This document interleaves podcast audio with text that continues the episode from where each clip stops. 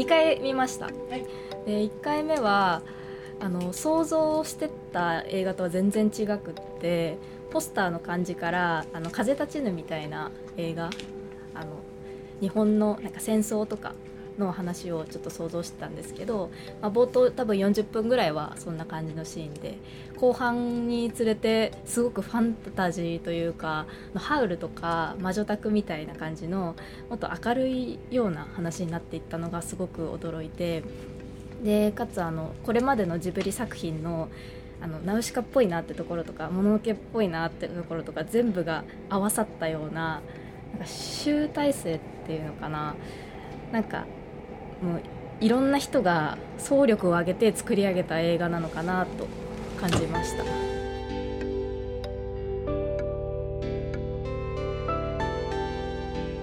新年明けましておめでとうございます。本年も鈴木敏夫のジブリ汗まみれをよろしくお願いいたします。今週はオンラインサロン鈴木 P ファミリーのメンバーをお迎えして宮崎駿監督最新作君たちはどう生きるかについての座談会の模様をお送りします。この座談会の模様は2023年9月号の熱風に掲載されました。司会はスタジオジブリ出版部の田井ゆかりさんです。僕も2回見ました、で1回目見た時の感想は見終わってすごい寂しいなっていう気持ちになりました。ジブリを僕2000年生まれなんですけど初めてスクリーンでジブリの新作を見るっていう体験をさせてもらってこの初めての体験なのにすごく懐かしさもあってでも始まったかには終わってしまうっていうところで見ながらあなんかこうジブリが築いてきた歴史だったりとかその思いだったりとかをすごく思い返しながら見て終わったらなんか寂しいなってすごい思いました。で2回目見た時は割とストーリーの方に入っていけて1回目は割と不安どんなストーリーなんだろうって不安になりながら見てたんですけど2回目は割とキャラクター一人一人の、まあ、表情だったりとかもうすごくあの目が行くようになって2回見てもすごい面白い映画だなと思いました。と僕も2回見ましてえっと、1回目と2回目でかなり印象が違ったんですねでこういう映画体験っていうのは結構初めてで、えっとまあ、驚きましたで1回目はですね、まあ、宮崎さんの10年ぶりの新作っていうこともあってかなり前のめりな気持ちになって見てたんですね。まあ、あのシーンごとにどんな意味があるのかとかこれはあのどうストーリーに関わってくるんだろうっていうのを結構一個一個考えながら見てたんで、まあ、あの途中までのその現実世界の理屈が通ってる世界はそれで良かったんですけれども途中からまあ異世界に行ってあの理屈がだんだん崩れてくる。ようになってくるとだんだんその見方っていうのがあの難しくなってきてあの率直に言うとすごいものを見たけれどもよく分からなかったっていうのが1回目の感想でした。まあ、ちょっと頭を整理して2回目を見た時にあの、まあ、ある程度リラックスして見ることができたんですね。そうすると、まあ、実にストーリー自体はシンプルで太い幹が1本立ってるけど、まあ、その枝葉の部分はあのそれほどまあ重要じゃないエッセンスもいろいろあるなっていう気がしていてそこはその映画にどこに焦点を当てるかによって見方が変わる面白い映画だなと思いましたね。まあ、る人とま感想を話していてこうなんか世界遺産を見たみたいだったっていう感想を言ってた人がいたんですけれども、えっと、それはまさしく僕も同意していて世界遺産ってこう、まあ、遠くから見たりあと近くから見たりあるいは中に入ってみたりあるいはそれの歴史を知ってるか否かでだいぶ感じ方って変わると思うんですよね。そういう部分でそのどれぐらい近づくかによって映画の感じ方が変わるなんか稀有な作品だなと思いましたね。私も、えー、と1回目が、えー、東京で見て2回目大阪ということで2回拝見しました皆さんおっしゃるように10年ぶりの新作ということで、まあ、僕も物心ついた頃からずっとファンでいてずっとファンを続けてきたわけですけれどもまあ、10年ぶりに今回作品を見るということで非常に楽しみにしていました。で宮崎さんって昔から同じものを2回作る必意味はないっていうのをよくおっしゃっていて、えー、そういった中で結構過去の思い起こさせるようなシーンがいくつかあるっていうところにこれはどういう意図を持ってそういうのを入れられたのかなっていうのが非常に考えさせられるところどういう意思を持ってそういったものを入れられたのかなというところが一つありました。で非常にあの観念的というか宮崎さんが本当に作りたいものをまあ多分鈴木プロデューサーよくおっしゃるんですけども最後最後かどうかわからないですけれども作りたいものを宮崎さんが作りたいだけ作ったっていうのを非常に強く感じてっていうのはそれこそ頭の中をそのまま昔から考えてきたいろいろなものを出してきたようなそういう作品に思いました。なのでなかなか言語化しづらいというかですねあの誰かにどんな作品だったって聞かれたとしてもなかなか言葉でこんな作品だったよっていうような説明ができない。けれども、うん、すごく質量が高いメッセージが詰まっている気がして、そこのメッセージを、まあ、娯楽作品なので楽しめれば本来それでいいんだと思うんですけれどもより深く楽しもうと思った時には、まあ、今後おそらく1回目2回目、まあ、また3回目見るたびに少しずつあの違った感じ方で自分なりの答えが見つけられるのかなとそういうような思いを、はい、持てる作品でした。はいえー、っと私も2回見ました。で2回目があの iMAX で見てであの一応日本で一番でっかいって言われてるスクリーンで見たんですけど席もほとんども空いてなくてかなり前の方になってもう迫力がすごくてそれに すごい驚いたっていうのもあったんですけど映画を見て感想はですね、まあ、私は結構今までずっとスタジオジブリをもう追っかけみたいな感じで歴史をずっと追っかけてきてたのでやっぱり各キャラクターそれぞれがまあいろんなスタジオジブリの中の人たちをまあモデルにして作ってるような気がしてきて宮崎監督もまあドキュメンタリーとかでは自分の作品はまあ忘れられちゃうもんなんだよとかよく言ってたんですけど、まあ、これをそれをそのまま作品にまあ出してきてるっていうのがすごい驚きがありました。でまあ間接的ではあるんですけど、まあ、やっぱりスタジオジブリっていうものがまあ終わるんだよっていうのをここまでまあ宮崎監督が映画に出してくるかっていうのが一番の驚きでやっぱりもう見る前からそうだったんですけどもう寂しさでいっぱいで見た後ももう寂しさでいっぱいで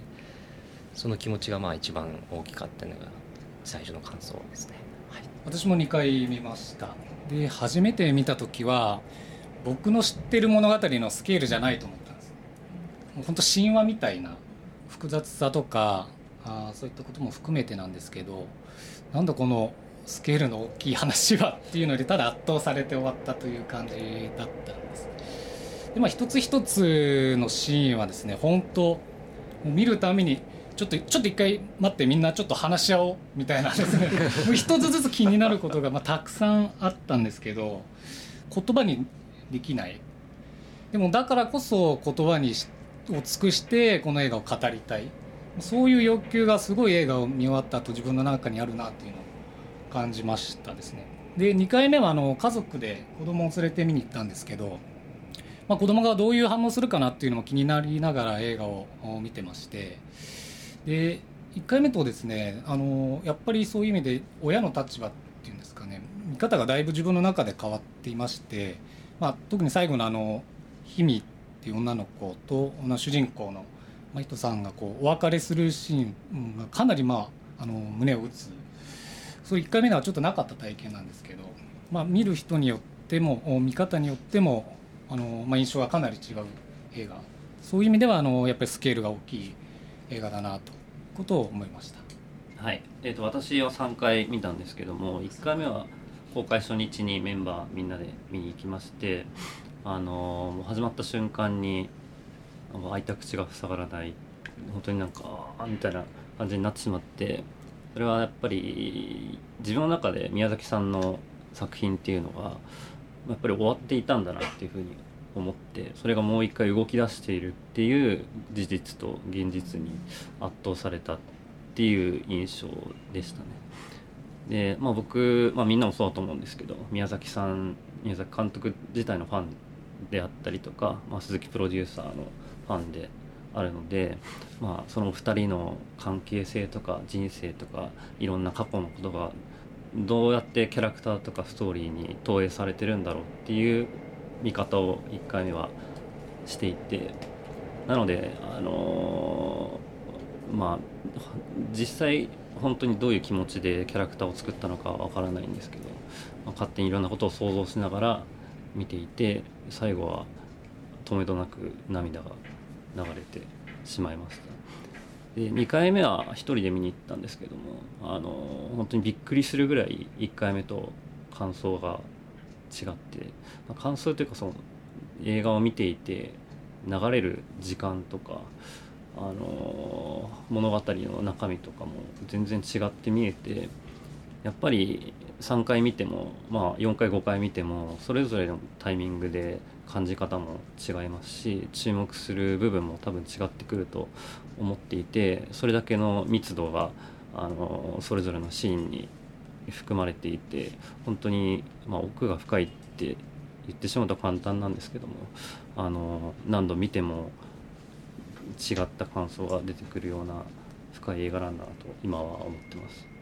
私は1回目見た時は正直ほぼ意味が分からなくてで全然ついていけないっていう感じだったんですけどなんか絵的にはすごくやっぱりすごいなと思って例えばあの美術館のジブリ美術館の15分の映画を見た時にいつもそう最初の最初っていうか最初から最後まで15分引きつけられっぱなしっていう感じがするんだけどそれが2時間続いたなっていう印象を受けました。ただ内容は意味が分かんなくて特に共感する部分とかもあまりなかったんだけどその2日後に2回目を見に行ってその2回目見に行った時は後半なんかあの王子がなんか君にこの世界を託すみたいに言ったぐらいからなんかすごい涙が出てきてで全然なんで泣いてんのか分かんないんだけどそっから最後までずっと泣きっぱなしで今でもその涙の理由は分かんないです。だからもう一回見たいと思ってます。一つあの映画の中で明確に言言語というか言葉で書かれていた中で最初ペリカンに襲われて入る時の門に「我を学ぶ者は死す」って日本語で、手前に手前の時に入る時にはフランス語でダンテの新曲かなんかが書かれてましたけどもの原点はなんかおそらく中国のことわざ。で、えーまあ、自分の真似をする者は滅びるよというような。そうなの？私も知らないんだけど。なんかですねそのえっ、ー、と我に似せるものは生き我をかたどるものは死す。おそらくここから来てるであろうっていうあというか、まあ、その、えーと、講談の一節なんですけれどもこれはまあ死の教えを守りながら想像を加えるものは生きていき真似をするだけのものは消えていくというような意味合いを持ったことわざらしい、はい、私も初めて知ったことわざだことわざだったんですけれども、うん、そういったところを見ると、えー、なんていうのかな。ジブリってものすごい世界的なコンテンツを作り上げたけれどももう後進にその真似を真似というかですねこの名前を継がせてより継がすというよりはまた一から新たなものをクリエイトすることを望まれているんじゃないかなというようなことを感じたっていうところはありました。なるほど、でそうですね。あの積み木をやっぱり今まで積み上げてきたけど毎回毎回作品を作るためにまあもうギリギリでやってきたんだよっていうなんかまあメッセージみたいなのを感じ取れて、でもうそれを積み木を積み上げていくのはもう限界なんだみたいなこれっていうところがまあ現れてたのかなっていうのがありましたね。僕はもっとあの個人的な感情で見た見てしまったんですけどその最後に氷見にお別れを告げる時にその氷見が「お前っていい子だね」って言って抱きしめるんですけど私あのキャラクターは宮崎さんのお母さんが投影されてるっていうふうに最初見ていたので。自分の母親を投影したキャラクターにそういうセリフを書くっていうことってすごい、まあ、ある意味で恥ずかしいというかかなり心が開かれてるというか。でそれは最後アオサギに対してもアオサギも僕はまあ鈴木さんだと思って見ていたので鈴木さん最後に「あばよ友達」って言わせてるわけです、まあ、すごい恥ずかしいというかあのことだと思うんですけど、まあ、それは多分本心で心から感じてることを書いたと思っていてやっぱりなんかそういうことを表現してしまえるのってやっぱりなんかこれが最後なんじゃないかっていうようなことをちょっと感じてしまってあすごい涙が出てしまいました。今皆さんの話を聞いてて思ったのはジブリの作品って子供が成長してそれに会えなくなるみたいな映画って多いと思うんですよ。例えば「トトロ」だったりとか「千と千尋」だったりとかなんかこう経験を経て子供が心情だったりとか変わっていってまあもう会えないけどどっかにいるよみたいなとか、えっといけないけどあるよみたいな世界観のもとでこうストーリーがあったと思うんですけど今回って明確に崩れるじゃないですかあの塔が。その瞬間がかなりその終わりをすごい指してるなと思って変わってしまっているっていうのはずっとあると思うんですけどそれがこう一つなくなるっていうのは自分の中でかなりインパクトがあったんだなと思います。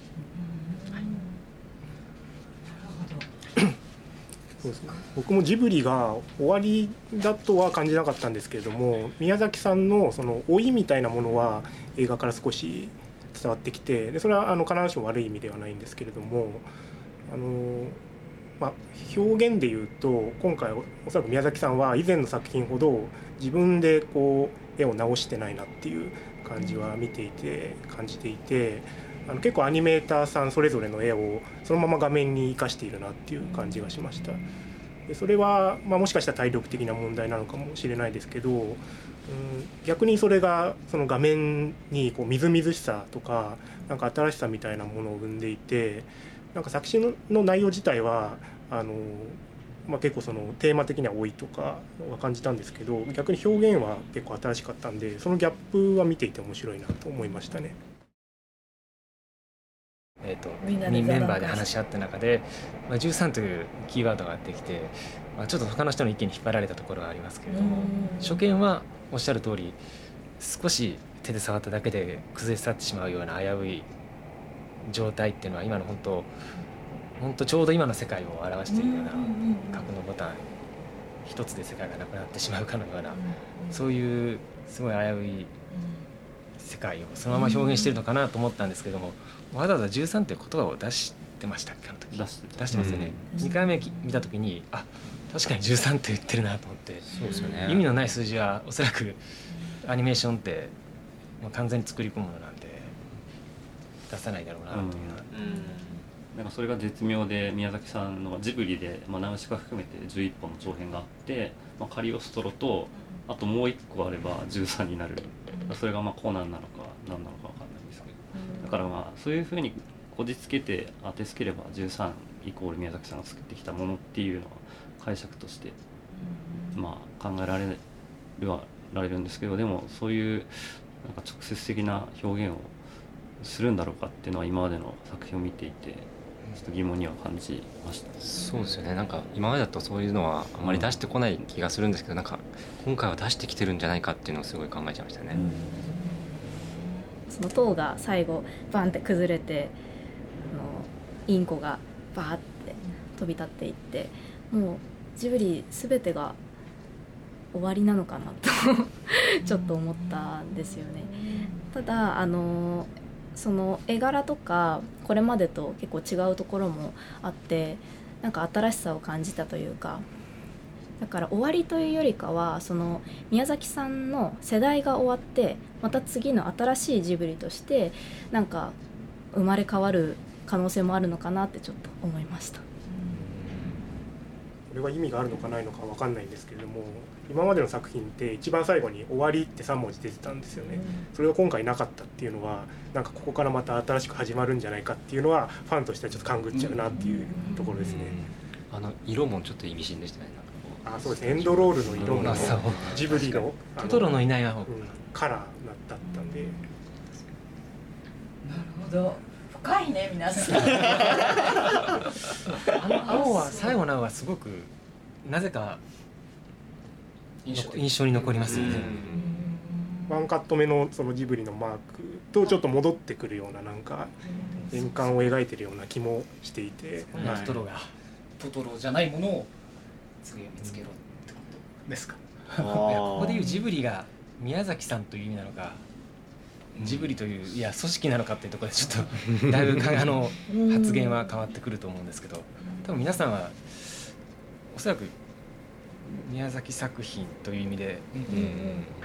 おっしゃられたんだと思うんですけど、そうですよねジブリが終わるって言うと失礼ですよね。あのそういうふうに感じたんだから感じたように言ってくれればいいです。やっぱ この作品の端々にあるテーマが継承だと思うんですよね。そのこの「君たちはどう生きるか」っていう本自体にもお母さんから大きくなった真人へまあ、まさに託されたものが書かれてますし、まあ、最後の今さっきお話にもあった積み木のところも王子からまあバトンタッチで新しい人に継承するっていう話だったりとかだからそういう、まあ、個別具体的にそのモデルがあるやなしにせよやっぱりこう何かしら一つの区切りを変えてまた新しいものに、えー、移行するみたいなメッセージはやっぱ少なからず見ている人は感じたんだろうなと思うんですよ。でそれをまあ個々人でジブリと当てはめるか宮崎監督の作品と当てはめるかで違うと思うんですけど。僕はまだまだ宮崎監督の作品が見たいので、あのポジティブに 捉えました。一番好きだったシーンがその冒頭のアバンの部分まあ、今回、まあ、事前の情報が一切なかったっていうのでその主人公がどういう顔をしてるのかっていうのも分からなかった状態で見てで一番最初にその真人の顔がこう窓越しに映った時に今回これが主人公なんだっていう、まあ、やっと会えたっていうのでちょっとそこで僕涙ぐんじゃったんですけれどもそういうキャラクターの造形みたいなものは宮崎さんの今までの絵なんですけれどもその後の動かし方とか線とかが結構違うなと思っていて冒頭のそのまあ火事の病院に向かってこう人をかき分けていくシーンなんかもおそらく大平信也さんっていうアニメーターの絵かなとは思ってるんですけれどもあの今までの宮崎さんの映画にはなかったような描き方してましたし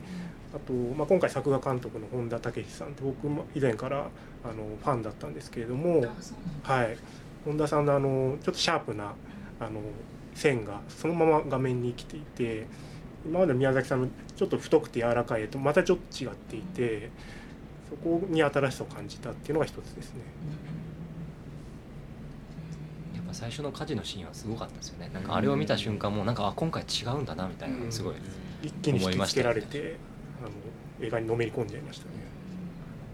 かぐや姫の物語。の物語で姫が貝合わせを割って怒ってその十二人を脱ぎながら失踪する。シーンと真人が階段を駆け上るシーンっていうのが、まあ、その前後の描写も含めて火事の描写も含めて少しシン,、まあ、シンクロというか、うん、まあ、高畑さんの残してくれたそういう表現方法を一つあの冒頭で非常に効果的に用いたのかなというようなふうに、まあ、ちょっと素人目にはそういうふうに感じたりもしました。うん逆になんかそういう見方をしないと噛み砕けないなっていうふうに最初見た時なんか思っ例えばじゃああの積み木が何なのかとか石っていうものが何を示してるのかって見た瞬間分かるものではないと思ってるのでそれをじゃあ高畑さんとか宮崎さんのこれまでのキャリアとかになぞらえたりしてみた方が多分分かりやすいし、まあ、解釈しやすいんでそういうふうにまあ、自分自身も見てしまったっていう部分はあったんですけど、まあ、3回見てみてじゃあまあじゃああの石とか積み木が何なのかって別にその真実がどうこうっていうのはまあその関係ないなと思っていて自分にとってあの積み木とか石っていうものがどういう意味を持つのかとかどういう解釈ができるのかっていうのを考えて言葉にしないといけないなっていうふうには思っているんですけどちょっと3回じゃ足りないなっていう今は、うん、すごい、ごい女性っていう感じがしました。なんかこれまで強い女性とかあの何ですかねかっこいい女性が多かったと思うんですけど今回そのお腹触ってみたいな感じで、まあ、人に触らせたりあとはつわりですごく苦しんだりオンラインサロン鈴木 P ファミリーによる「君たちはどう生きるか」についての座談会の模様いかがだったでしょうか？この続きは来週お送りします来週もお楽しみに